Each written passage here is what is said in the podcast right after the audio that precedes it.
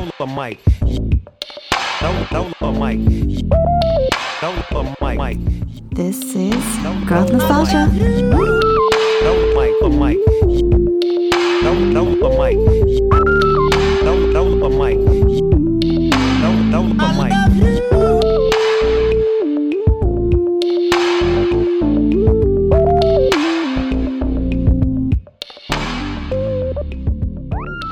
Hello and welcome to Growth Nostalgia, a podcast where we share our journeys, our struggles, our wins, and our dreams. I'm your host, Yesenia.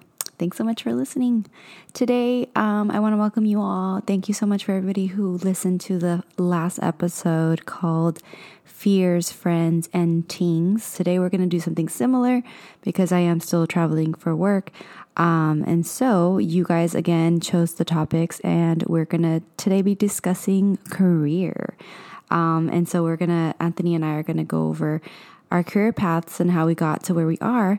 But before uh, we get into segment number two, let's get to segment number one and just catch up, see uh, what's going on with me. So, what's good? So, just wanted to check in good, bad, goals for the next few um, weeks, for the next two weeks. But before I go into the good and the bad, I wanted um, to just talk a little bit about something that that came up with when I com- connected with a friend uh, yesterday. Uh, so he actually had a really, really good, interesting question. He communicated to me that it felt like there had been this theme on growth nostalgia that if you've made it out of the IE, you've made it.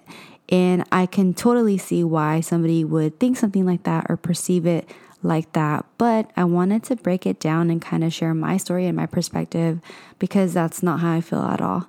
I think it's important for us to know the full picture so we don't take things out of context. And um, yeah, I just wanted to give some background.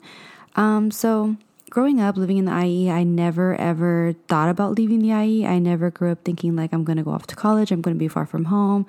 I never even considered that. Um, I didn't really care or think too much about college until I got to like sophomore or junior year of high school when you're taking the SATs and all that stuff, applying for, for schools and stuff. But I never considered um, leaving. I just honestly, nobody really told me. My parents never said anything to me.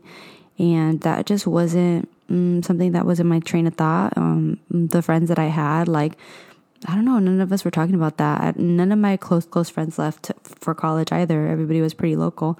And all the colleges I um, I applied for were like local. They were like Cal State San Bernardino, Cal Poly, I think, Fullerton, I think maybe UCR, like nothing far away. Everything was close. So I never considered it. But what really led to my move to LA was just a desire for something new, um, a challenge. You know, I felt a need for growth. I felt a need for something different. You know, I was working in education, working um, as a substitute for K through 12, and I just was over it. I had been doing it, you know, working at in education for maybe four years, first as a, um, as an aide, and I'll talk about that in the next segment. But I was just really over it, and I was just like, I've taken all that I can from this position. I know that I don't want to be a teacher. I had made that decision, and so I was just ready to move out of my parents' house, you know, and like start a new adventure. But I just felt like I couldn't do that in the IE, you know. I felt like if I was going to move out of my parents' house, I had to move like kind of far away enough to feel like I'm not home. I really wanted to be treated like an adult because being at home with my parents, you know, I felt like they weren't they were just treating me like a child, but rightfully so because I hadn't really proven myself to be a full adult, especially living with them. So what I did was um I thought, okay, a lot of opportunities for Anthony are in LA. Like he always talks about LA, and LA is not that far from the IE. So I think that would be a a good place to to you know move to and, and look for jobs. I stopped. I didn't want to work at in education K through 12 anymore. I was looking for jobs in higher education, so college, and I looked for for jobs in LA. And I thought to myself, you know, once I find a job in LA, I'm going to save up some money and I'm going to move out there. And honestly, it could have been any city, but it just it was LA because it was like I said, still close enough, enough to my parents where I still had that comfort that I could go back home. But but honestly, it could have been any city. Like it could have been SF, it could have been New York, it could have been anything. I just needed to go somewhere and do something different and experience something different. I just really desired that. And so, you know, I think it's important to to note that success is different for everybody. You know, living in a city or living in LA isn't necessarily success to me. No, it's not. It's success is being in an environment that keeps me motivated, it keeps me inspired. You know, I'm learning and I'm growing. And ultimately, success is really just happiness to me. You know, wherever I am, wherever I'm the happiest, that's where I really want to be. Definitely just wanted to give you guys that background because I felt like it was really important and it was a, you know, a really good um, thing to bring up for my friend. And, uh, you know, I'm grateful at the end of the day to, to be able to have those conversations and be like, you know, no, I, I don't feel like leaving the IE is making it. You know, it's totally whatever success looks like to you, that's success. Let's go into um, the good, the good stuff. So, the good stuff, I just um, got home. I celebrated my brother's birthday early today. I got to spend time with my parents. Another thing that was good is that last weekend I was able to um, go to the IE and I was able to see my family um, and Soma, my dog. I miss him so much. But yeah, I got to see my parents. I got to hang out with them um, and just like chill. My mom made me menudo. She wanted me to spend the night, but I was exhausted from getting back from Chicago and I was like, nah, I just I gotta be in my bed. So I just went for the day, hung out with them, ate menudo at night before I left and it was awesome. It was a great time just to chill, be with my parents. My dad is doing great, so that's awesome. Another awesome thing is that my mom and I are getting along a little bit better. I'm just kind of like not trying to focus on all the bad stuff and I'm just trying to like not give it so much energy, especially the things that annoy me um, about her. So I'm just trying to be chill and patient. And I think also because there's so much, so many more other things going on around me, especially just like traveling and not being home as much as like usual. I think that kind of makes it a little bit better. Um, another thing, I went to Chicago. It was uh, so much fun. I was only there two days, um, and it was me and my coworker, and we ended up having a good time and meeting up with other people that worked at USC in different schools. And we went out one night, had a nice dinner, and it was so much fun. It was like a good time. It was just like something different, something out of the ordinary. And our hotel was on point, man. We were like in the bougie part of Chicago. It's called like the Golden Coast or something like that. Dude, there was like a Tesla the hotel had a Tesla that could take you places. There's a Tesla store or whatever up the street, and there was like a Lamborghini store up the street. I was like, who do I think I am? But it was just fun just to be somewhere different and just to, you know, hang out with different people. I'm gonna be going to San Francisco this week for for work, just like a quick turnaround. So that's gonna be chill. That's another good thing. Another good thing is I'm really um, I'm working on the 15 to 30 minutes walking every day it's for the most part been happening, so that's awesome. Um, I'm trying to stay true to that. So, another awesome thing is that I connected with a friend recently, and she opened up uh, to me about her journey it, eh, with God and, and her relationship with God. And I was like, whoa, like, didn't expect that. And it was nice because, you know, I've been going to church myself here at, at in LA at Zoe Church of LA. It's awesome. We've been trying to go as much as we can. And it's amazing. We, we always leave feeling so energized. So, whatever energizes you and lifts your spirit, do that. So, what's not so good is that I had major anxiety on the flight back from Chicago. It was, it was just crazy. I just could not get it together. Like, I just could not. The whole flight, like any little move that the plane would make, I was just like in a bad state of mind. I was trying to meditate. I was trying to do whatever I can to like just chill, watch movies, watch shows, and nothing would take my mindset out of that. The plane ride there was like fine, but I think what happened was like um, the night before, one of our um, friends from a different school at USC he told us a story about um, recently being on a plane ride and like a bird hit the the the um, airplane and like the airplane was just like kind of gliding in the air. He's like, I thought I was gonna die, and I'm like, you cannot say that the night before we we all have to get on a plane home. Like that's not cool. And then on top of that, in the morning we were running late because our Lyft driver was just like this older like Peruvian man that was like amazing. He's so so kind and so sweet, but he was like literally taking his sweet ass time, like not listening to the GPS um, to take us to the airport. And the airport in uh, Chicago is like a big international airport. So it's like, it's not like in and out like Ontario. Like, it's not like that. It's like you have to take your time like LA. And oh my gosh, we were just so rushed. Like, we got in there, we got our food to like take on the plane so that we like have something to eat. And like, you know, we had missed our group like so we went in there after and I mean, we got we had our seats already assigned but it's just like that feeling of being rushed is like not good. And then the combination of those negative thoughts and just like, I was just like in a super negative state. It was ugly and, you know, it was just, it was a really hard day. But I'm just thankful that I'm home and I'm just, I'm safe and God is good. Um, another bad thing is that my meditation class is over. I'm like really sad. I, I went to it on Wednesday and it was so good. And I'm going to keep it up. I'm going to keep trying. Um, USC actually has a app. It's called Mindful USC and you can download it. And every day when you want to meditate, even for five minutes, like it tells, it asks your mood and like what you got going on that day. And then it gives you, it suggests different meditations that you can do and a lot of them are like five minutes and like i'm a five minute meditation queen. Like i can't really even like i said before even seven minutes is a lot. It's two extra minutes. Like if you're in that space where you're like chilling and you really are down for like a longer meditation you know what? More power to you but not there yet. But yeah if you guys want to do- download that app it's a total, totally free app. It's amazing and you just like pop in your headphones or whatever and you just sit in a quiet place and you just meditate and it's amazing um, another bad thing is I haven't been back to therapy because I've been traveling and it just hasn't worked out with my session time. I'll keep you guys updated on everything. Goals for the next few weeks. Um, number one, I want to release merch by Thanksgiving, so for the holidays. Um, and so I'm going to be working on that. Uh, it's 100% going to go down. I just, it, this is a goal. I'm, you know what, setting my intention, manifesting it. I'm going to do it. I'm going to freaking do it. I hope you guys like it.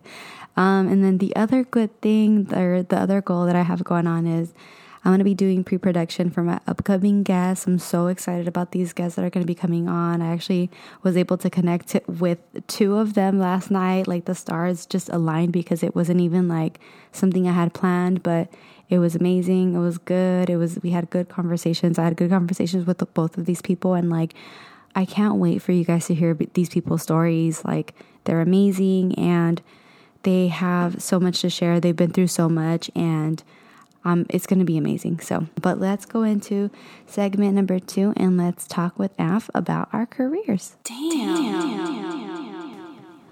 So, before we get into talking a little bit about my career and how I got to where I got, I wanted to welcome Af back into the show. Thanks for being here. Thanks for having me again. Thanks for living here. You're welcome. He can't go anywhere. He's trapped. He has to be on the show. I'm just kidding. um, so anyway, Amp's back and he's going to be sharing his career story after I share mine.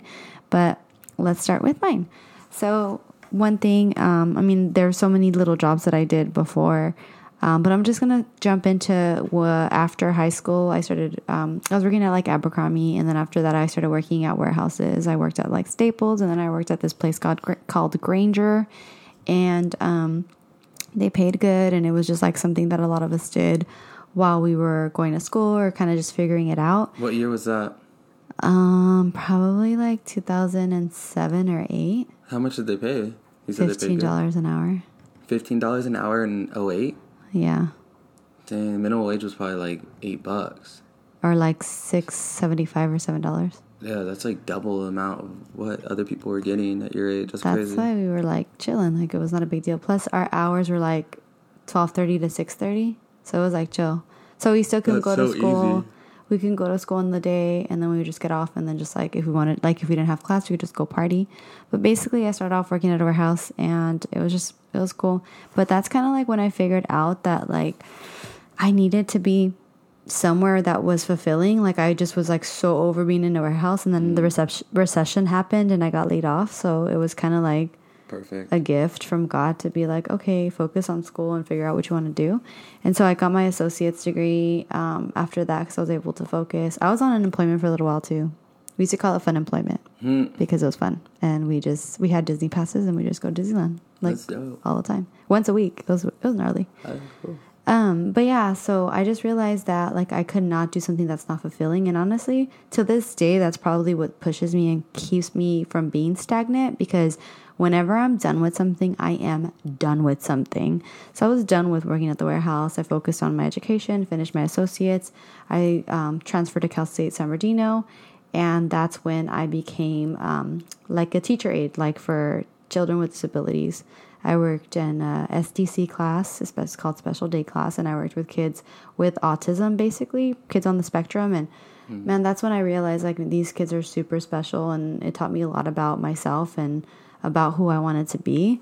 Um, but it also made me realize um, I didn't want to be a teacher. I thought I wanted to be a teacher in the beginning, and I thought I was going to go into becoming a special ed teacher because they got paid so good. Um, but then once I finished my bachelor's, I became a sub, and I did it for a while. And I was just like, dude, I've taken all I can from this. Like, I love kids, but I cannot be in a classroom with a bunch of kids. Like, I do better one on one with kids um, than a whole classroom. So I was like, you know, like, I don't think this is my path. I was actually starting to go into my program to get my credential when after I was done with my bachelor's, but I kind of like hesitated and it was just God telling me like, nah, this ain't for you. I just had to try it out, but it was like, nah, that wasn't happening. So I took like two classes for that, but then I didn't end up following through. I just kind of put it on the back burner, but it just wasn't meant for me. And so I felt like, oh my gosh, I'm so over working at we got the you know working with kids in in like a classroom. Like being a teacher is not my jam. Like I I don't want to do this. And so I took all the time in the world, like just focused on um, applying for different jobs. And then I was like, you know what? I want to work in higher education. Like I want to work in college. And I was like, I don't know how the heck I'm going to start working with college kids because I have absolutely no experience with college kids. All I have experience with is kids, like um, elementary through high school. So, but I also then realized, like, okay, all of your opportunity, Anthony, like your opportunities in LA, and like you've always talked so much about how like LA was so fun and like you, you know, really enjoyed it. I was like, you know what, like I got, I gotta go. Like I mentioned in the first segment, like I was like, I gotta go, and so I just started to apply to jobs in LA, and I was like, you know. And honestly, it took a long time. It took over a year for me to find my job. And then, even then, when I started, when I found the job, it was like a random ass job working for like a high school online called? Like Catapult Academy or something. It was so weird. They were like established in the East Coast, but not in LA. So they're trying to come come to LA, but they totally screwed it up. Like the people that were helping them get the buildings and stuff, like screwed, like did not do a good job. So Is they still ended here up. in LA? No, I think they're just in the East Coast. They left. them. Yeah, I, remember don't know if they ever came back. That was like by LAX. Oh my gosh, it was in Inglewood. So I used to commute from the IE to Inglewood. I used to have to drive two and a half hours one way. So every day I drove five hours and I drove over 120 miles. I How rem- long were you making that commute? I forget. from like August to November to the very beginning of Oh, it November. was just two months. yeah, but or three months, but it felt like the the longest. It was like the worst. Like I remember this one week, my there were I was having trouble with my tires. Like I kept on getting like um nails in my tires because I was like driving so far. Like my dad woke me up one morning. He's like, "Hey, you have a nail in your tire. Like you can't go to work." It was like four four or three thirty in the morning when he woke me up, and I was like, "What the heck am I gonna do?" So he's like, "You can borrow my car." So thankfully, he let me borrow his car. But like I don't know, man. You it get off sucked. at five, right? Yeah, and then I was in traffic, and I wouldn't get And home till seven thirty. Yeah. And then remember, I used to, I would just come home, literally eat dinner, shower, and I would like I was so tired I had to go to bed, and then I had to wake up at like four thirty five in the morning. I had to be out of my house by like five thirty or six. Like if you leave five minutes or ten minutes later, like you're fucked. Like you won't get to to work on time. It was crazy. I hated it. So then that's when you were like, well, I don't want to live night. Like I want to work closer Well- to work. well, that's live what- closer to work. Well, yeah, that's why I was applying to jobs in LA because I was always a plan. It was like, oh, find a job on LA, in LA, Save money, get paid move. good, save some money, and then move out there. So I did that, and then so that so the company was like not doing good, but I was like, whatever. I just want to get my my ass to LA, and then once I got here, I'll, like once I get here, I'll figure it out. But they also paid me really good, um, and then I moved here the like the first or like the second week of November. We moved to LA, and then by right before Christmas in December, I got laid off. I got laid off, and it was like I was barely here one month. How the heck am I gonna pay for my rent? Yeah, you just signed a lease. I literally just signed a one year lease. Like, how the heck? I was like, I'm gonna find a job by. So this is December. Were they gonna give you unemployment? They were, and I think I started to get unemployment, but then I found a job. But they didn't. So like, they actually paid me out until the end of December. That's what I was gonna ask. Yeah. They give you like some Like type a of severance? Severance pay. Yeah, they gave they paid me out to the end of December, and I had money saved because they like they paid me good. So I had some money saved, and I was like, whatever. I'm just gonna. I'm so gonna you were eat. good for like the first two months. I was, and- yeah, I was like, I have two months enough, two, enough for two months, and I gotta eat top ramen. Um, but af- beyond that, like, I don't know what I'm gonna do. And I remember this; it sucked.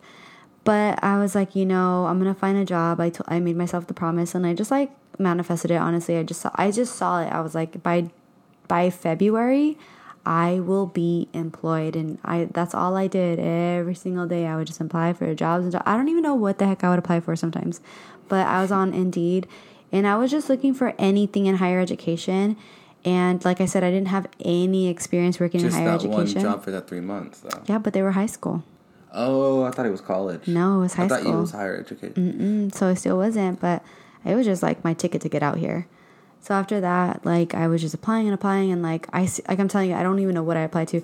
I I ended up going to this interview at this like um like this kid acting school, and I remember going and being like, oh my gosh, like I don't want to do this. It's like selling your soul. Like it's so sus, and I'm like, I don't want to do this. And it was literally around the corner from our apartment too Oh, really? Right there, those studios where they do the um next to Chipotle and um Starbucks off Six. Yeah, that's where they filmed like the OJ trial. Yeah, the off Pixel. Mm-hmm. Yeah, Yeah. that's where the offices were. Oh, okay. But I was, I remember they were like, oh, like they liked me, and because I, had an interview with them, and they were like, oh, come back on like next week. And as I was like, oh, I don't want, I don't really feel good about this, but like I need a job. And I remember getting in my car, and I had a missed call and a message, and I had a missed call from Pacific Oaks College, which is this um, nonprofit private school in Pasadena. And I always like dreamt about working in Pasadena because I always thought like Pasadena is so Yeah, beautiful. Pasadena's dope. And I remember I was like the lady, the, she was like the HR lady, and she like left me a message, and she's like, "Hey, this is um so and so from Pacific Oaks. Like we just wanted to give you a call. Um, you applied for this admissions counselor position, and we wanted to interview you. Blah blah blah." And I was like, "Oh my gosh, like that's amazing! Like this would be amazing." I had an interview, um, and the person that interviewed me, he was pretty cool, man. He was just like, you know what, like you have a good personality and I feel like you know how to connect with people. Like you know people. And I'm like, yeah, I just try to keep it real. And he's like, yeah, and I feel like that's what you need in this job. And the funny part about that position was like, I was an admissions counselor for the online program, but the online program that had credentials. So when I was trying to become a teacher, like teachers in California have to get something called a credential. And so I was knowledgeable in that way because I can connect to people that want to get a credential because I went kind of down the same were in their path.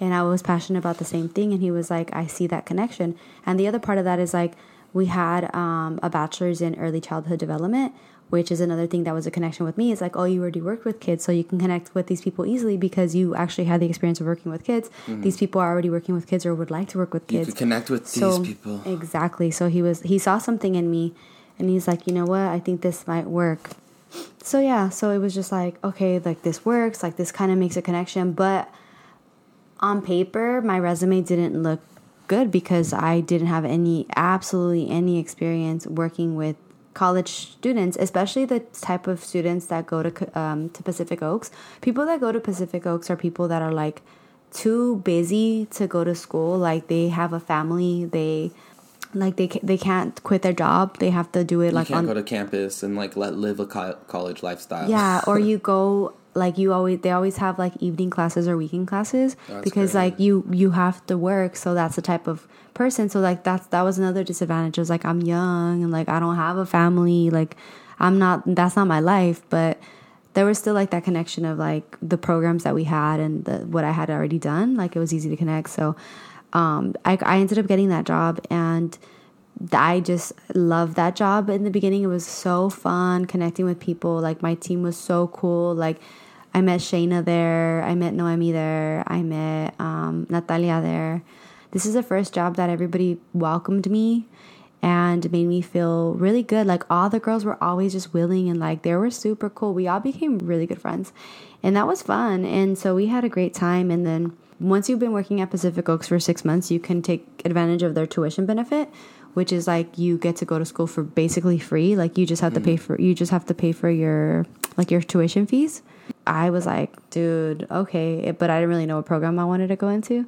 I ended up going into it and I started my program with them. During the same time is when Women's Wave started popping off, and that's when we started to do that. And through Women's Wave, I got to kind of explore my voice and like connect with other women, and it was just like a really good, cool time in my life. But it's crazy because you think about it, like starting from the warehouse, working in education, K through 12, then pushing really hard to get it to higher ed. Like, what I really want to point and what I was talking to Anthony about before this is like every single thing that I did, and I think most people do, like, you take something from that that career that job and you bring it in to the next career and that the next job. So working with kids was perfect for me because now i'm you know at that moment i was um, talking about programs with working with kids. That was a connection. Mm. women's wave now like that was like a, an opportunity for me to connect with other women in the community and um, talk about our experiences. And that was also you know, really important because without Women's Wave, growth nostalgia would have never existed. Yeah, that's what I was gonna say. Like Women's Wave really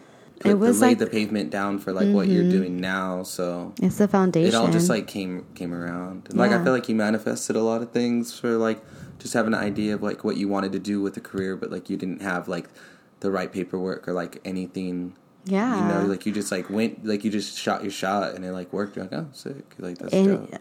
I did, but it wasn't easy. Yeah, it, wasn't. It, sucked, doesn't happen overnight. Like you said, you were applying so for a year. Dude, it took so long and it was super like you feel hopeless sometimes because you're like, how am I ever gonna find something? It's just it's crazy. But but imagine like you said it took twelve months to find the job. Like mm imagine like month five or month seven, like you gave up. Yeah, then like I would you never, never know when like that yeah. blessing around the corner is gonna pop out. Like you just can't stop giving up. I feel like you you re- end up reaching what you want.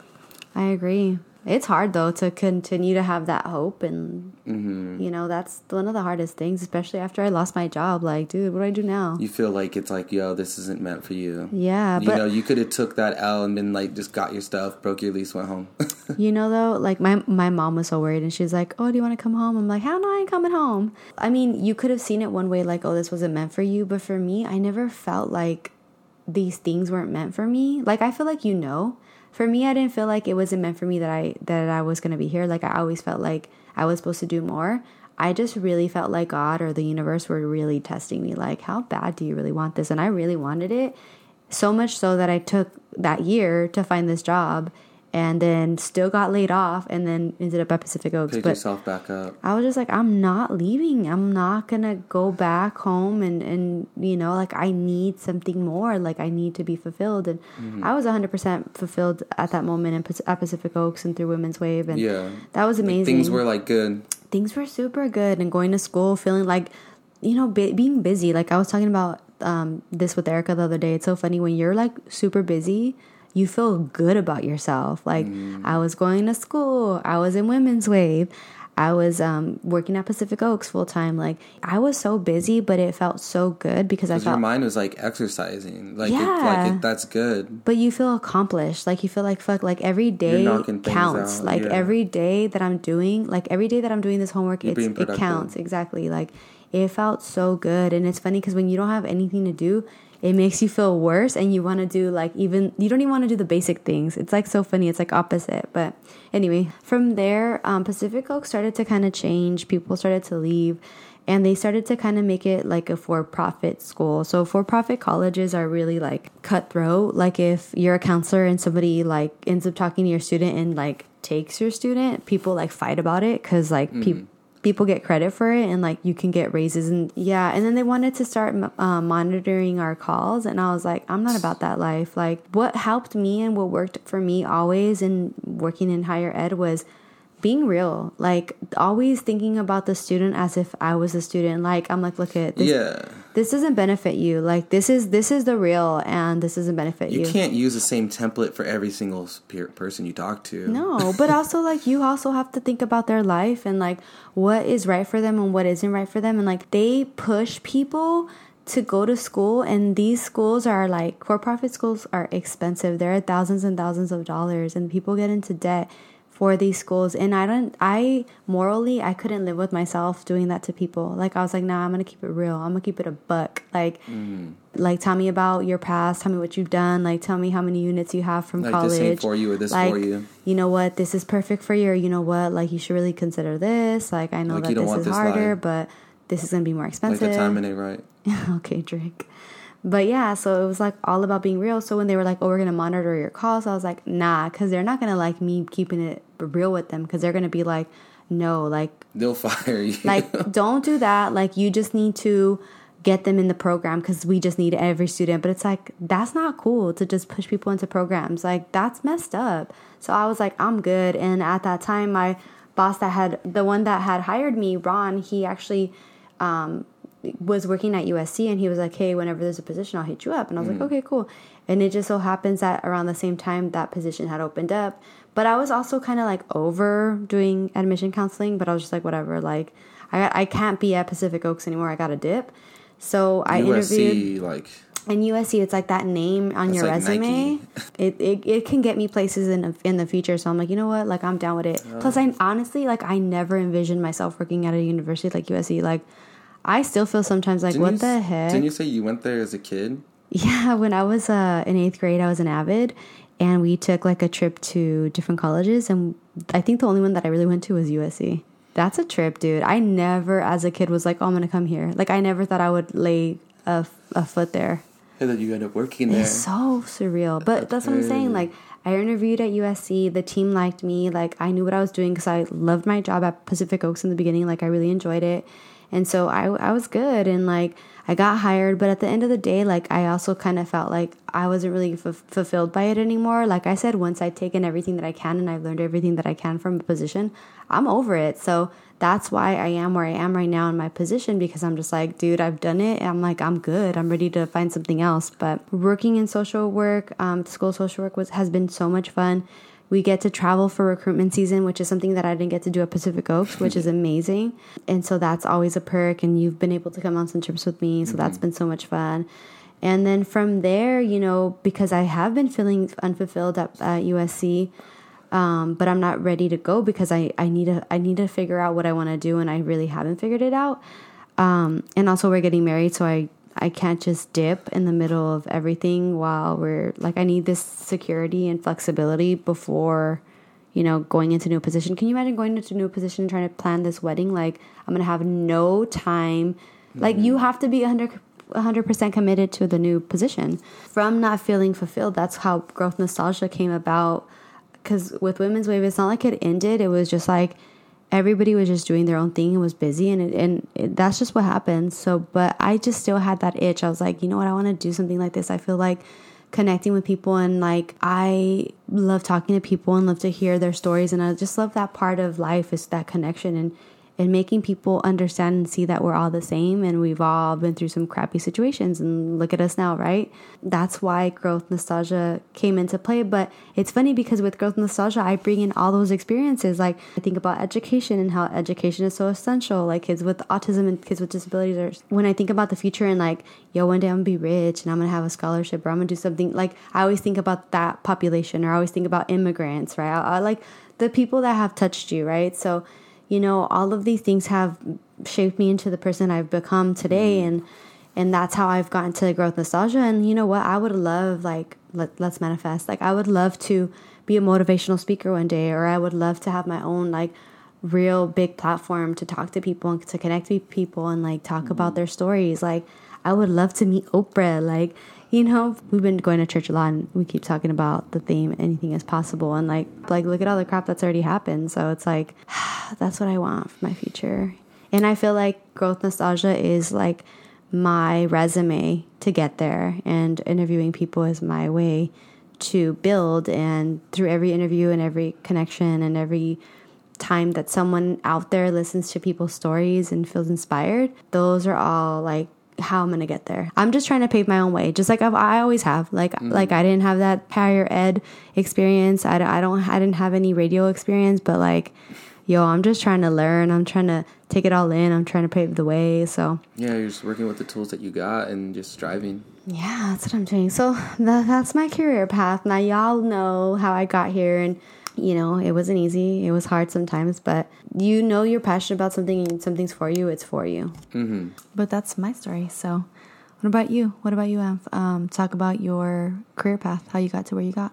Yeah, I just want to say thanks for having me again. I know you haven't, you've been traveling and you haven't really had anyone um, like time to set up like any interviews or anything. So we just like did like this back to back episode six to this episode. But I like how you did some pre production with your next guest last night. I know. I'm excited. Yeah, that was funny. It was a good compromise. Um, oh, it was a compromise? remember, he was like, if you come out with us after the bar, then I'll do it. Basically, we told one of the guests because he was like, "Come hang out after," and I was like, "Nah, I want to go to bed." He's like, "Come on, compromise with me," and I was like, "All right, if you do my show, I'll go out." He's like, "Oh, all right," and then we're out till four in the morning. And that's why I don't compromise. Yeah, so that was funny. Um, no, but for career wise, it was just basically like if you heard my the episode that Yesenia did with me, it was episode 2 which where I basically talk about my entire life. To break it down more, like just like as a career, like not like long story short.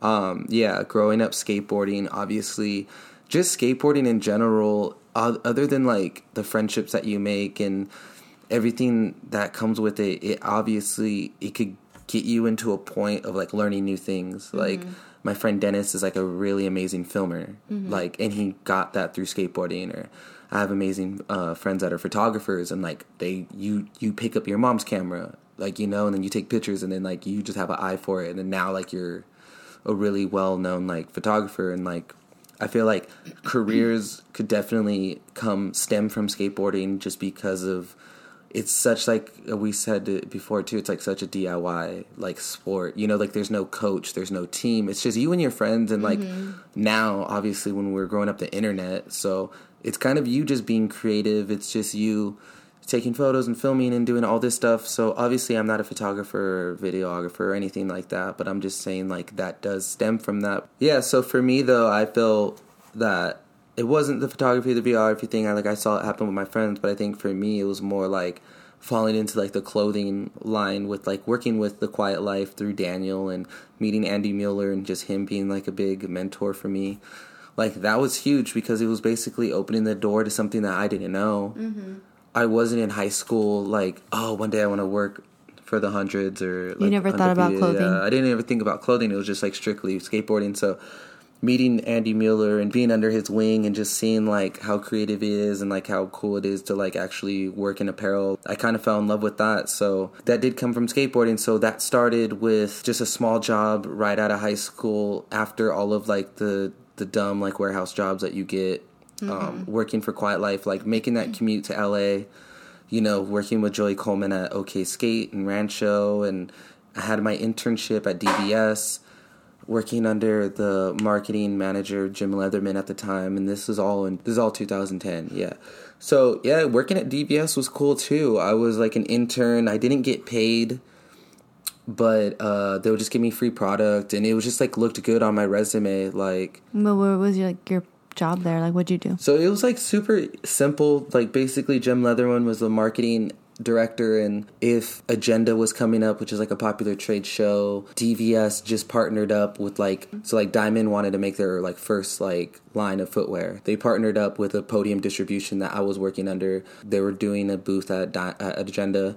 We went to Home Depot and like just bought like a wheelbarrow. We basically like painted it all white and like made their booth at Agenda look like their Fairfax store. Hmm. So it's kind of like just like getting your hands dirty, like being creative, like just working with like marketing tools and stuff like that. Different projects and stuff. Yeah, like different projects, and then one day, like it's like oh, like the people that work at Staples Center like want a bunch of clothes, so you'd send it to them, and then like they'll send you like your But tickets. you were working in marketing, under marketing. Under marketing, yeah. So that was a fun experience working with Jim and like working at Podium. Like I said, just jumping into like right after school working at warehouse jobs, and then like now I'm working with Andy Mueller at Quiet Life. I'm working with Joey Coleman. He's super rad dude. So I'm working at OK Skate at a dope skate shop in Rancho, and then just having an internship at DVS like all in one week. I'm like, what the hell? Like this is nuts. So it was cool, just like trying to be a sponge. So that was fun. From all those internships and like every those little small jobs that I was doing, Um, after that, I was trying to take a bigger role at Quiet Life. Um, obviously, being the team manager, I got Daniel on the team, and we just had a bunch of like dope riders like writing for Quiet Life at that time, and I was just like just dabbling into like scouting locations for photo shoots and then like Andy will shoot the lookbook and then I will like style the models and I'll pick the models and I'll do all of that like from like scheduling to like putting it on like on a calendar and like doing a lot of stuff with photo shoots. Just like dabbling into like helping him with like some design stuff you know but yeah well all that was going on with quiet life um I had that collective with my friends that was called Bent Life. And obviously, like, we never really made money doing mm-hmm. Bent Life, but it was like a full time job for us running a blog. Mm-hmm. Same thing, like creating merch, you know, working with other designers, doing collaborations. Mm-hmm. Like, I think our first collaboration was with our good friend Tony and Dylan. They had a brand back in the day in the IE called Gauze. It's like swag backwards, but it was dope. Like their logo was like fish, like the fish with the bones, and it said Gauze, and it like Yeah, it like it's like like. Tony and Touch, his brother Touch, and and uh, they're just so like IE like legends. They didn't have to like move to LA or anything to like become like who they are. They're like fashion people like like Bari, like he owns like VLONE and stuff like that. Like Mm-hmm. these fools fuck with like that, and they're from Fontana. Like That's tight. they're super legit. I just remember them being super creative and different. Like I don't know, didn't they have like a um like a truck or like a van? yeah, they had a they had dude. Tony's crazy, dude. That'll be you'll be crazy to get him on the show one day. Yeah, he had um he had his own uh car wash mobile service that was called Supreme. Oh, so they use like the Supreme label, but they put logo, the box yeah, but it logo, was, but, like, they did soap. Supreme. Supreme. Yeah, it was like such. I like it. Yeah, he's he's a genius. So, yeah, so we did like a little like collaborations like with Tony with Gauze, and then we did this one collab with Villainy and DYNT. Do you remember mm-hmm. like Mateo? Yeah. yeah, Mateo, Matt Berry. And Tech from Villainy, and that was just like a crazy concept, like us all three coming together to do like a T-shirt, and and it's just like pretty much a reason to party. Yeah. So like if you ever heard of Bent Life or New Bent Life from back then, like our parties were like lit. Like that's what we would do. Like we would first like just But you guys would like do photo shoots. Like you guys would do merch. Like you guys Yeah, would we're put, doing put merch all your friends on. Yeah, putting friends on, but like I feel like the party thing is like that's when like we were making some money. Like And everybody got together. yeah, everyone could get together. Um, we were throwing parties like at the Fox Theater in downtown Pomona. We were throwing parties in San Bernardino, no, not San Bernardino, like in Riverside. Riverside, yeah. We are just like throwing parties, and that's like when it was able for us to like make some money. Like the first time, like okay, how many people could we get here? Like if we charge ten dollars at the door times that, and then. But then now you're looking like you have to pay security guards. But then like if you hit over like a certain bar minimum, then you could get like ten percent of the bar. Mm-hmm. So that was like the first time us like doing business and stuff, and that was like us working with like like uh, my friend Ernie that did Oak, mm-hmm. and then Angel worked at Diamond, so he would mm-hmm. just bless it with like he'd like sponsor the Bent Life parties like with. Diamond, and then obviously Quiet People used to come through and leave like freaking like fresh. Yeah, we would do like insane. Laced. We would throw parties with dope DJs, but also do like an every party we did, we would do like an insane product toss. Mm-hmm. So everyone's getting like a bunch of stuff, and it was just fun, like making the connections that I did with Bent Life, and just throwing those parties and just being creative, even though like that was never like a real job because like you know we weren't making money off of it, but it was just like real fun and to learn the marketing aspect, like how could I get 200 people here on a Friday night and like being successful at it and like continuing to do it, you know, like shout out to Lou and shout out to Jarrell and Brandon and everyone that was involved in Bent Life at that time. Um, it was just like a really good time. So yeah, doing that, um, Bent Life and then uh, Quiet Life, it just was just super small. Like I've, it's Andy and his wife Jennifer at that time. Even though today their team is still really small, it's grown a little bit. But Andy is just he wears a million hats and he could just make make things happen. But at that time, it was just Jennifer, me, and Andy. So it wasn't a full time job. I wasn't getting paid this amount. I wasn't on salary. Like it was just like really just like sticking with Quiet Life just because like I love them so much and I just back the brand so much. And they gave you so many opportunities. And they gave me so many opportunities. So obviously, I was going to continue doing Quiet Life forever. But I just needed to find a job, and I was lucky enough to find a job with um, through my homie Danny, um, who now works at Supreme. He used to work at the Huff Warehouse. and Danny, I knew him from Quiet Life because he was always at our sample sales. He was like such a rad skater kid from LA, but he just lived on the same block as Andy, and he just fucked with QL super hard. Mm-hmm. But he ended up getting the job at the Huff Warehouse, and then he hit me up like, "Yo, Amp, like." they're hiring at Huff Warehouse. Like, I think you should come over here and, you know, work. So, yeah, I just told him I was down. And then I started working that Monday. And that was fun. Like, this is now we're in 2014. Mm-hmm. So, this is like the Huff Warehouse Boys days. Like, we had our own Instagram, and it was like me, obvi- the Zach that owns FTP worked there, and me and him are still good friends, and Glenn that now runs fucking awesome with Dill and those dudes, and just everyone that is like just Nico. yeah, Nico, just eh, Darren. Darren, Shout out to. Darren. He now works for like that show 911 that we We love that show.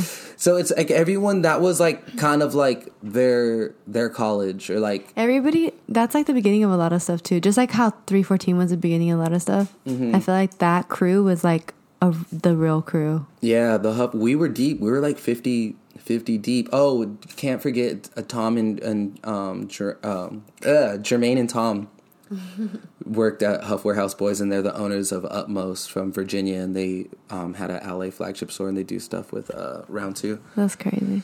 But yeah, it was fun making those connections at Huff, and just seeing Zach like fresh out of high school, and him like telling me about FTP, and just like giving me product, and and I was just like, yeah, like this is dope. Like you could just tell like he was just so into it and like just so focused and just such a smart kid. And now to see FTP where it is today and like him being so successful and just but him still like so like genuine and like so humble. Like every time I'm see him it's like if we were just like at lunch you know it's like what? Like I love Zach. Shout out to Zach. Shout out to FTP um but I felt like when I was at the Huff warehouse, after a few years, close to a year, I was there. I felt like how you did, like I was stagnant. Yeah. it's like okay, I kind of like learned everything that I could. Like if I keep being at the Huff warehouse, like I'm just gonna keep dealing with these pallets and like dealing with this product. But like obviously, yeah, Huff is dope. Like especially back then, like when the weed mm-hmm. socks were cracking, like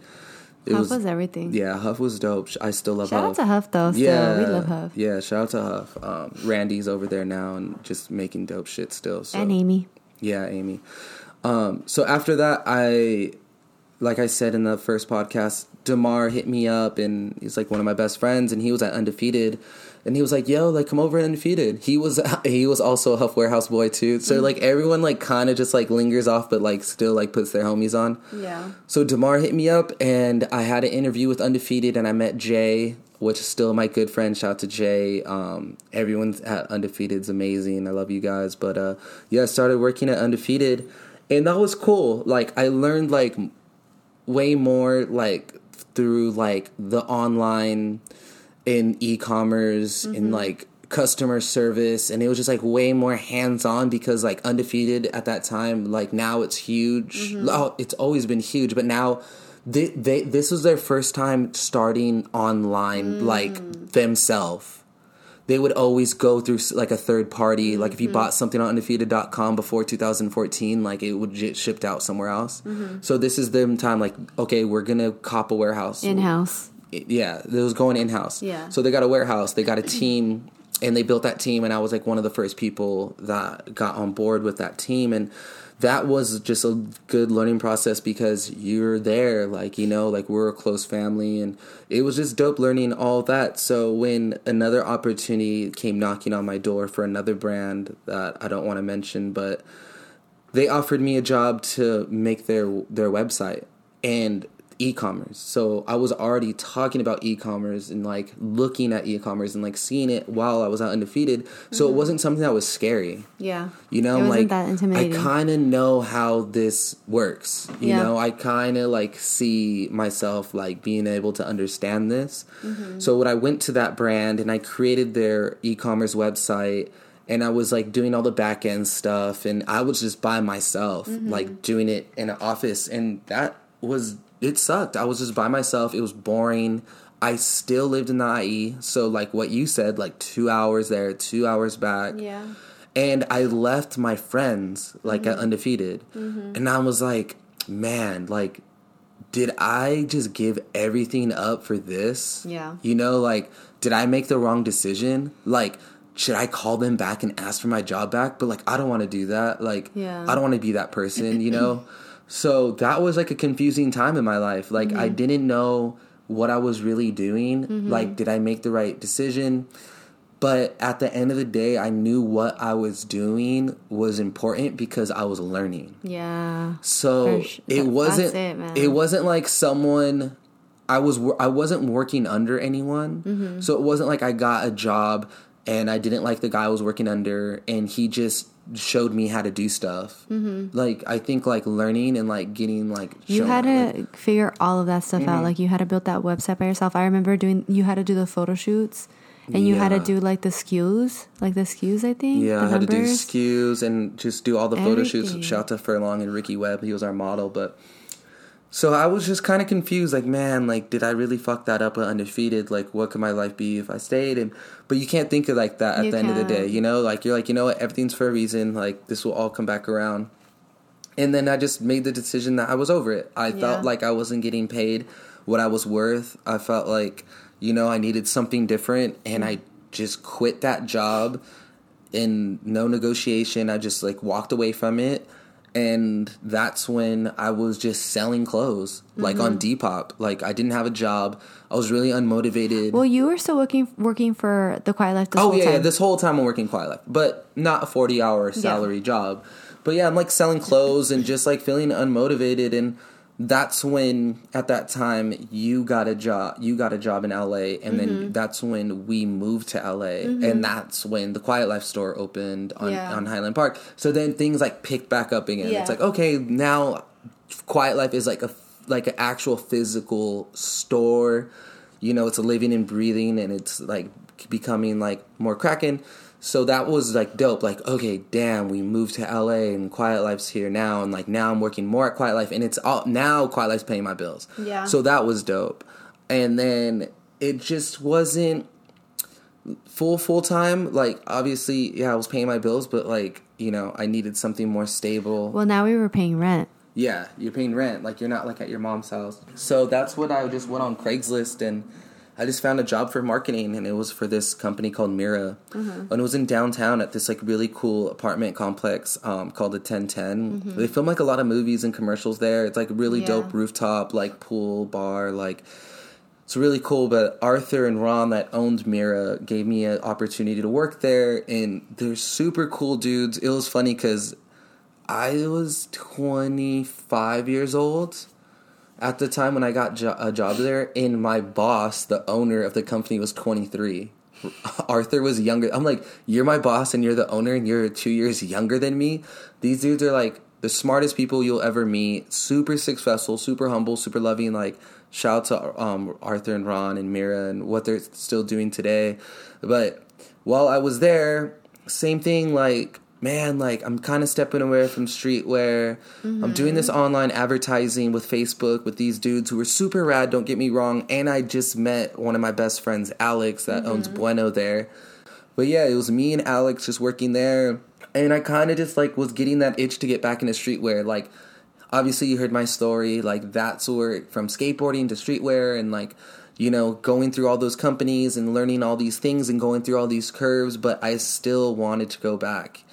And I used to, in 2011, help my friend Ryan that owned Rip and Dip mm-hmm. in his apartment box up online orders mm-hmm. before like he had anything cracking.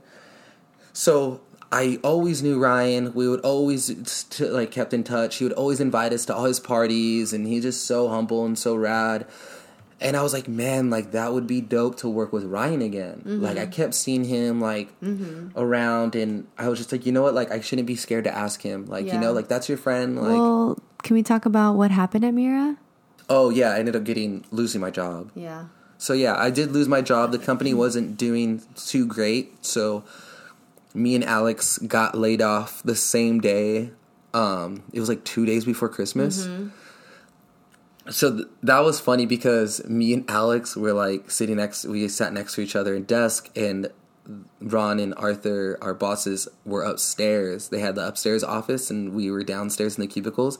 it was funny that day. Me and Alex were like, "Yo, like." Go ask him if we could leave early, and like, because we wanted like the three day weekend for Yeah, like Christmas, yeah. and then we come back from lunch like, "You're fired." We're like, "Oh, we get out early." Like, we just get more than a three day weekend. and We're like, don't have a job. But you know what? I remember that time um, you were starting to itch for it, like you said, getting back into streetwear, and you were kind of getting unhappy. And I remember telling you like you gotta you gotta look into something. Like I don't think this is what you need to be doing anymore. But like you just probably mentally weren't ready yet to to look or to get back into it because it's like a whole thing, and so you kind of were like avoiding it, mm. and then you got like laid off. It's you got laid off. You didn't Yeah, get fired. yeah, I you, got- you didn't do anything bad, but you guys got laid off because the company wasn't doing well, and that was like a reality check. And you were you did not take it well. Yeah, I was really stressed out. Like, who? I mean, because you have to pay rent be hyped? Yeah, especially Christmas, family, like gifts, rent, like no matter what, like you life still goes on. Yeah, so that was stressful for sure. Um, but like I said, I hit up Ryan and I was like, "Yo, like that was dope when we used to work together." And he was like, "Yeah, come in for come in and talk to me." So I went to his office and I talked to him, and he was like, well, "What do you want to do for Rip it?" And I was like, "I don't know. like I don't know what I want to do." Like Yeah. he's like, "Well, figure it out and like let me know what you want to do." So I was like, all right, I'll hit you up. And a week went by, and he didn't even wait for me to hit him up. He just hit me up. And he's like, hey, man, like, how about you just come in and work for me and you could just do customer service? Like, I don't know. Like, you get paid this much, and this is when you could start. And I was like, I'm down. Like, you know, I'm to jump to the opportunity. Um, so then I got into Rip and Dip, and I was starting to do customer service but it just wasn't like working out. Like like it was just like he was like, man, like the guy that was teaching me, like kind of like, dude, like I'm just it's just gonna be more confusing if like I teach you and things are gonna get backed up. Like I don't know, like it just wasn't really working. Yeah. And then the dude Jack that has done sales for Rip and Dip since day one, he was just like, well, you're already here. Like, why don't you just do sales? Like, be my assistant. I was mm-hmm. like, man, all right, but I never done sales before. Like, I've known a million sales reps my entire life, but I've never done it. Mm-hmm. And he was like, yeah, like I'll just teach you the ropes. So then I started doing sales for Rip and Dip. That's crazy. So yeah, it's dope. Like something that I never thought that I would ever be doing. Um, but I love it. It's really cool. Um, just never paid attention. I wish I would have paid attention in computer class because like all you do is Excel. So like if I was a master at Excel, like right now, like I'm getting better, but Yeah. You know, like little things like that in school, like dang, or like Photoshop, or like just things like that. You're like, man, like I really like wish I would have paid more attention in school Yeah. because you don't want to like have to like learn those things later on. But It's obviously, harder. when you have to, yeah. But yeah, just doing sales, like dealing with math, like that wasn't my favorite subject in high school. But like now, all I do is math at work. So it's just funny, like those little things. You're just like, dang, like you just got to be like confident, you know. It's crazy because I feel like you've done everything in clothing. Like you've had a hand in every single type of position in clothing. You did you did warehouse. Mm. Like you you understood how to manage the online. You did like marketing. You did photo shoots. You know like what people are looking for. You have an eye for the photography too. Like if you needed to, if worst came to worst, you could like do the photo shoot yourself. If you had a professional camera. It's cool. It's just like you know, wear every hat. Like you don't like don't. You're not gonna be good at everything, but it's like as long as like you could understand. Yeah. You know, it's like oh, uh, I could understand it, but I don't know how to physically do it. So like going back to like what I was saying, like when I got that job um, for that brand and like made that website. I was just like really bummed out at myself on the decision that I made. But when it came back around, when I started working at Rip and Dip, I just got really inspired just by being around Ryan and just seeing like how he is and like how he he is with Rip and Dip and like just how creative he is. I got a spark working at Rip and Dip to like start my own thing called 314. Yeah. And I was like, you know what? Like that would be so dope to not make a brand, but like just make something for my friends and for mm-hmm. me mm-hmm. for the apartment that we used to live in in LA when I started at Quiet Life and Daniel and Justin and Chris and all of us that were out there like Vinny and it would just be dope to do something, you know, and Yeah. you know, like at this time, I've been working in clothes for nine years. I'm like, dude, like I have the resources. Like Yeah. my good well. friend Tech like owns his own production company. Mm-hmm. Like all my homies are like graphic designers and photographers, and That's crazy. I was just like, you know what? Like, I'm just gonna. I just need to do this. Like, I remember sitting at you, uh, like sitting with you at Mario's in Riverside, and I was just telling you, like, I have an idea, and like, I kind of want to do this, and you're like, yeah, you should do it. Mm-hmm. So I, I hit up the um the art director at Rip and Dip at the time, and I just asked him to make me a logo. Like, I paid him, and he made me a logo, and homie Tech made the shirts, and then I made the Instagram, and when I was working at that brand, I made their website, so I already knew how to make a mm-hmm, website. Mm-hmm. So I was like, went to Shopify. I knew I made my website like in a day because I already knew what I was doing. Um, I got I got other tips on any other things that I needed help with, and then I launched 314 two years ago. That's, crazy. so I launched 314 um, just as one shirt. Like I used to party at 314, and all I got was a shitty T-shirt, and that was basically just like an exclusive colorway for all of my friends that partied there at that time, like Jasper, Arrow, Speak, um, Corey, and just all the boys. So they all got a shirt, and then I made another colorway, and that was on sale, and then that sold out. And then I made some tote bags and some shirts, and it just continued to like, just like how you said, like you want to be busy. Like I don't want to just work at Rip and Dip. Like I love Rip and Dip. I love my team. I love my like what I'm doing. Um, but I don't want it just that to be my 40 hours. yeah. You know, like I want to do something else, like help you with growth For nostalgia. yourself. Yeah, like even to help you with growth nostalgia, or like even like do three fourteen on the side and like whatever comes my way. Like I just want to be busy. Like Yeah. obviously, like not be a workaholic and like not have time for your family and friends, but just to like be busy, be creative, Mm-hmm. Be and- productive. and I think one thing too was like just being not insecure, but being scared of what people were gonna think.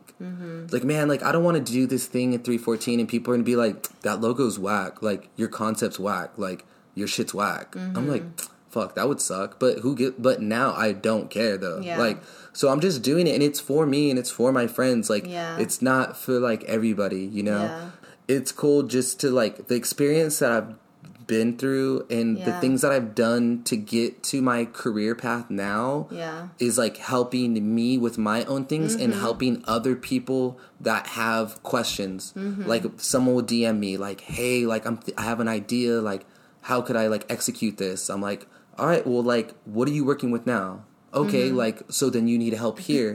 so it's kind of like just helping others and helping you and just like helping my friends and family just with anything that they want to get like ideas off or like start something or just Yeah. you know I'm just you like, have a lot of um, experience with different things, so you have a lot of information and tips to give. You Yeah. know, to So- give people like to guide people. Yeah, so the same thing. It's like when like you went to USC when you were in the eighth grade, like you never thought you had worked there.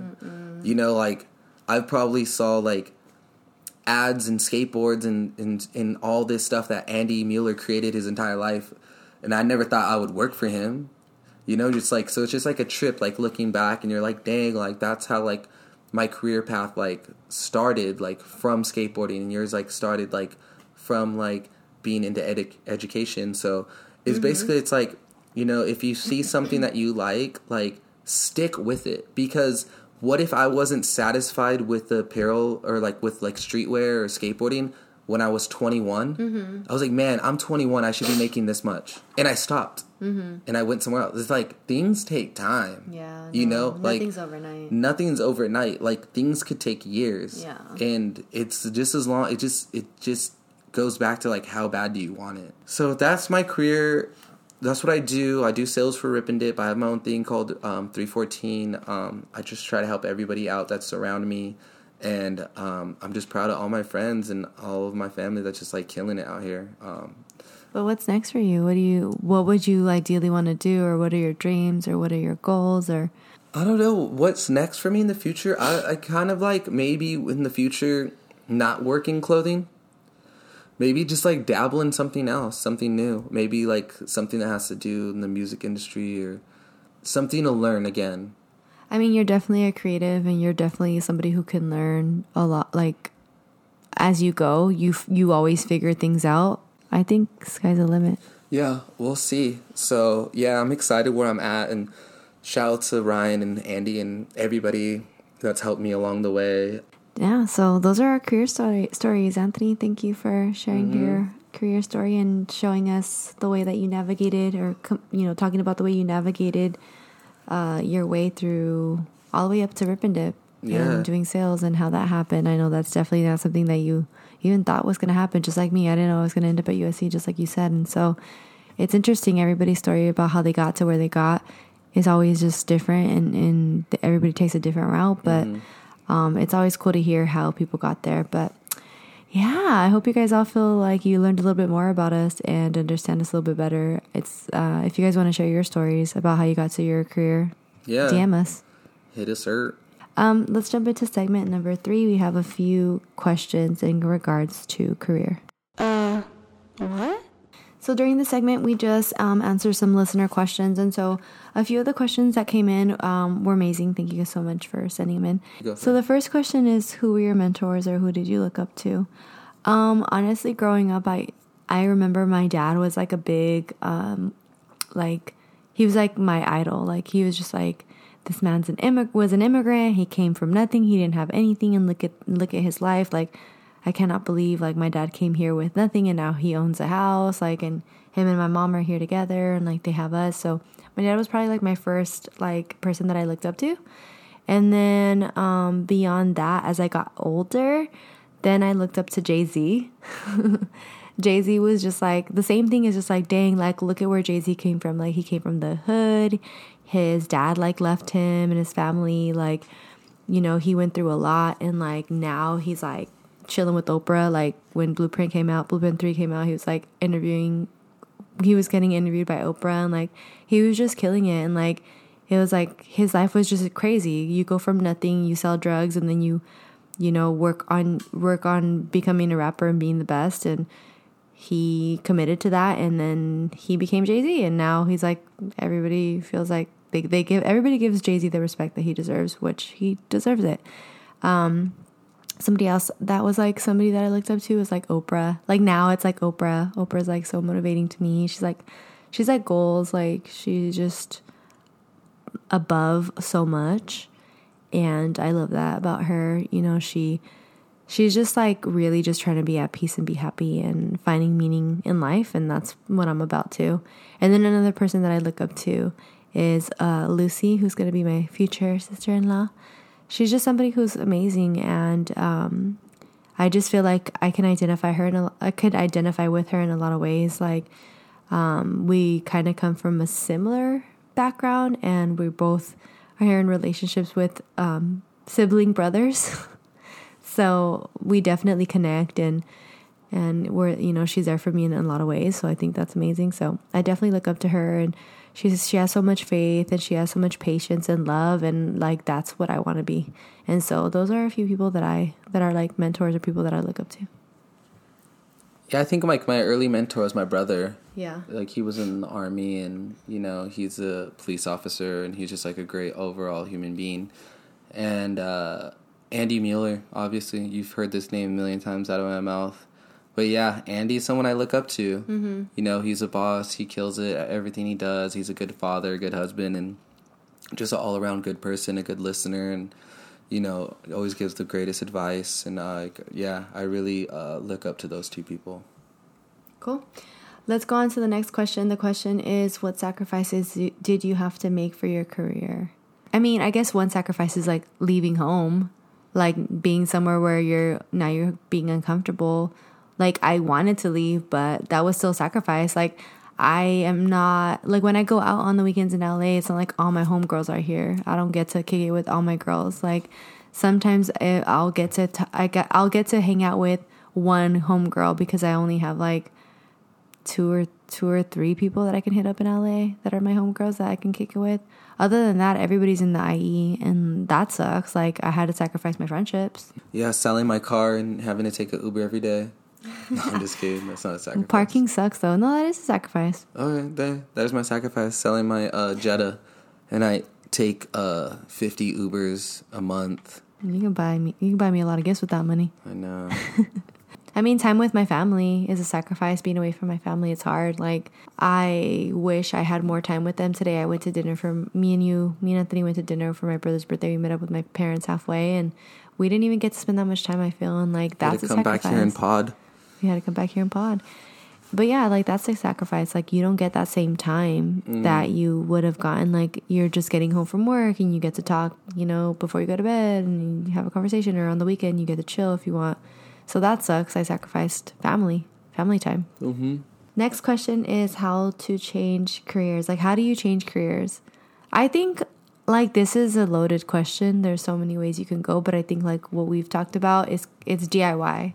It's like if you want to do something, you have to learn how to do it yourself. I never did radio before Women's Wave, so that was like something that helped me learn and then now doing growth nostalgia and doing everything on my own so i like record on my own i have all my own equipment i edit all by myself i do all production. Everything is me.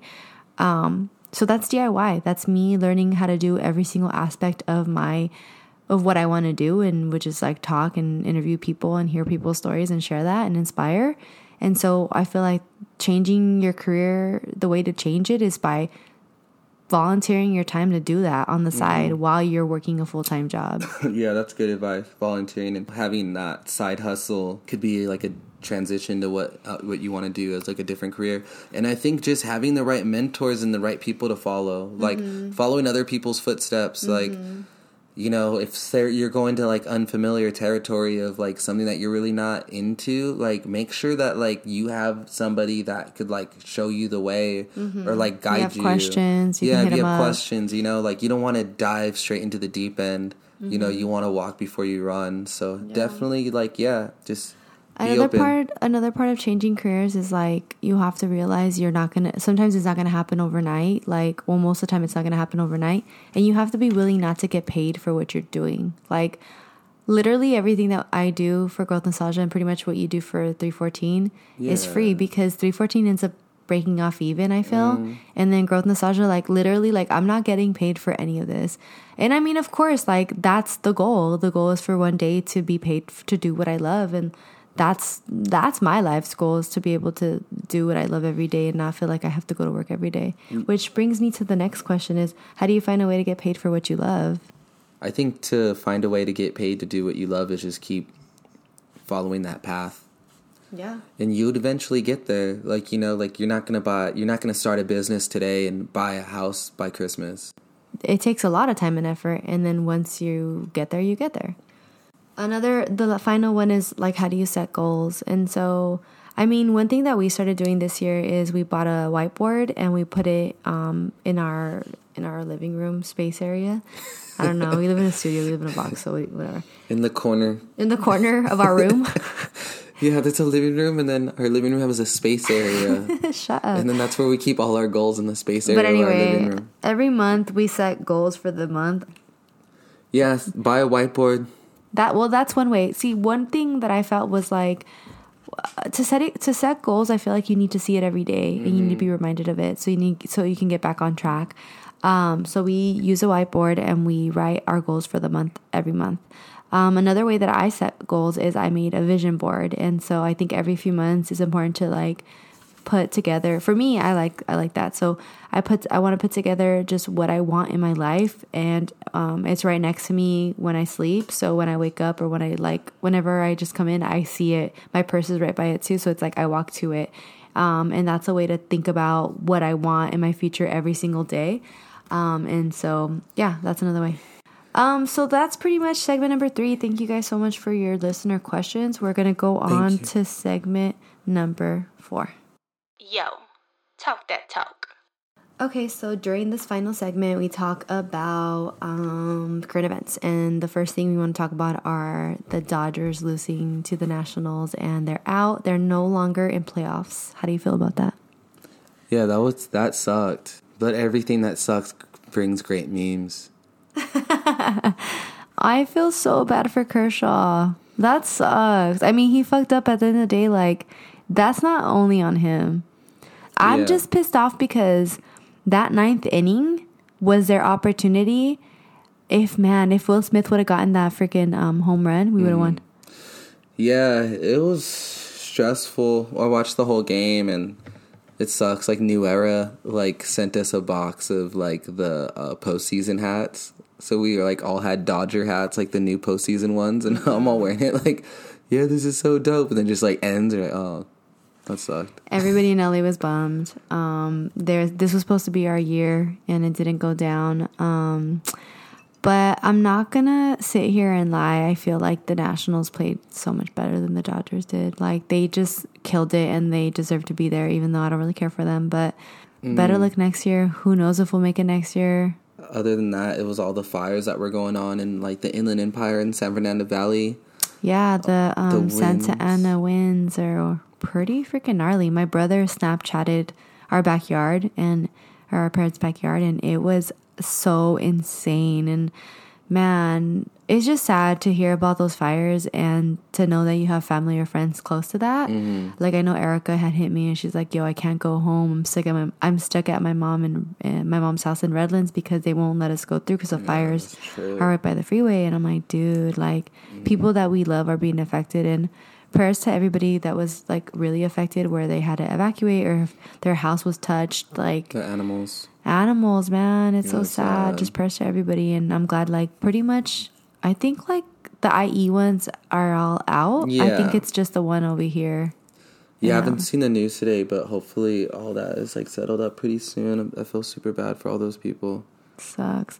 The other thing that we wanted to touch on is this new documentary on Netflix. Netflix called "Living Undocumented." Um, it just came out, uh, I think, like earlier this week, and um, Anthony and I started watching it a few days ago, and man, it follows a few different people's lives and their experiences with being immigrants during the Trump era. So during this time, We haven't finished it yet. we haven't finished it yet, but what I will say is um, coming from a family that were immigrants, you know, being Latina, um, I mean, I'm fortunate that my parents were like no joke people. Like they came, my dad had already been living here for a while, and once my mom and him got married, we they made it a, a priority to try to become citizens as soon as possible. So by the time I was four years old, my mom was pregnant, and we took a road trip to Texas where they took like their citizens test or whatever. I, I guess it was like I maybe it was like the first available like appointment because like it takes a long time.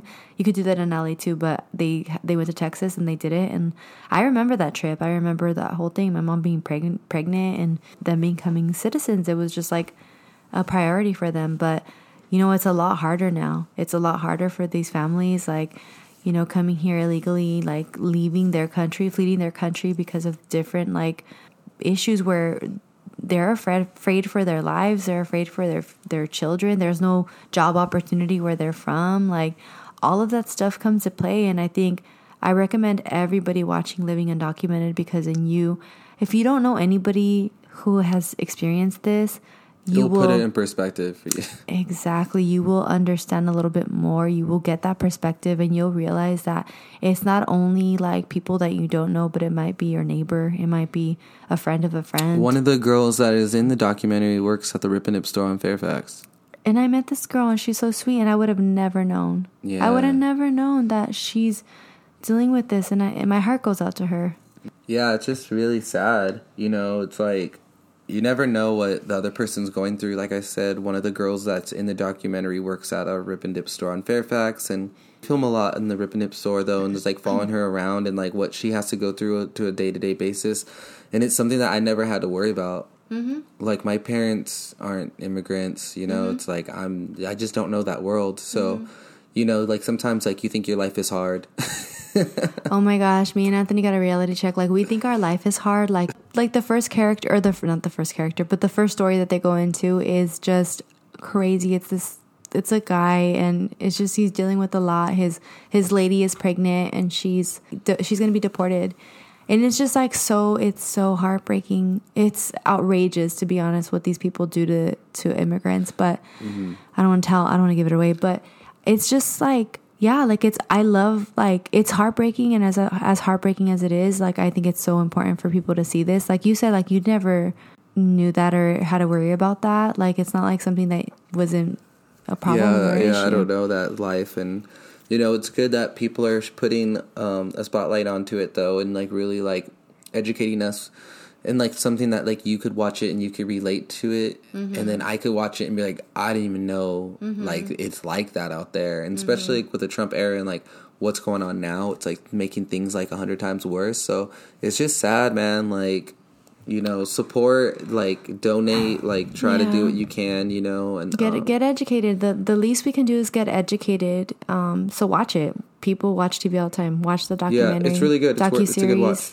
Um, I it actually prompted me to go online and search how I can help, and I think um, I posted it on my Instagram last week. But um, basically, it's like you search five ways to help immigrants, and like I signed some petitions. I donated a little bit of money, and um, it's just like getting involved in volunteering time. So just looking at what's going on in your community and where how you can you know give back just understand that people are going through some really hard times and these kids and these families that are being separated like it's really like that's not right like america has a pattern of really hurting different communities like the native americans have been hurt and they they were separated from their families before African American. African Americans have been mistreated horribly. Slave, slavery, actually, you know, that was like disgusting, and that was a reality for them. You know, Mexicans and Latinos were, um, they used to be like hosed down too, and just like really treated horribly because they were brown. And I mean, every every different culture that's not white has had the white man oppress them, and this is just another version of the white man oppressing. And also, let me just say that this documentary doesn't only talk about Latinos; they talk about people that are from from the Philippines or from Asia, um, people from all all across the world. And so you'll learn from all these people, and you'll see what that what it's about. And it, my heart goes out to these people. Also, it reminds me of a song by Mana called "Pobre Juan," and it's about a man trying to cross a border, and it's heartbreaking. But thank you so much, Am, for being here. Um, I Yeah, appreciate thanks for having you. me. It was fun. Just keep like chasing your chasing your goals, chasing your dreams. You know, like Yeah. keep getting at it. You know, if you guys have any questions or anything, you know, me and Yesen are always here. Hit us up. Thanks for tuning in to episode seven. Um, like I said last night, we had to do a little persuade to get the next guest for episode eight, but he is coming on, and Don't guys say, and we're not giving anything away. no, but it's gonna. We be don't know when one. it'll be. It's but it's gonna be amazing. Next episode. Yes, and of course, like stay motivated. Um, know that if your career isn't happening or changes aren't happening in your life right now, it's okay. We're always here for your questions to help guide or just to be there to vent for you to vent it out. If you're tired of the same results, do something different. That's what I'm saying. That's it. Thank you so much for listening. Growth Nostalgia is available on Apple Podcasts, Spotify, SoundCloud, and Google Play. Make sure that you subscribe, you rate, and you leave a review. Uh, and link can be found on Instagram. Follow us on Instagram at growth period nostalgia. That's G R O W T H period N O S T A L G I A. Growth Nostalgia is recorded in Los Angeles, California. Logo created by Adam Gonzalez. Intro and outro music by Demar Davis. Thank you guys so much for listening. Have a good one. You're Bye.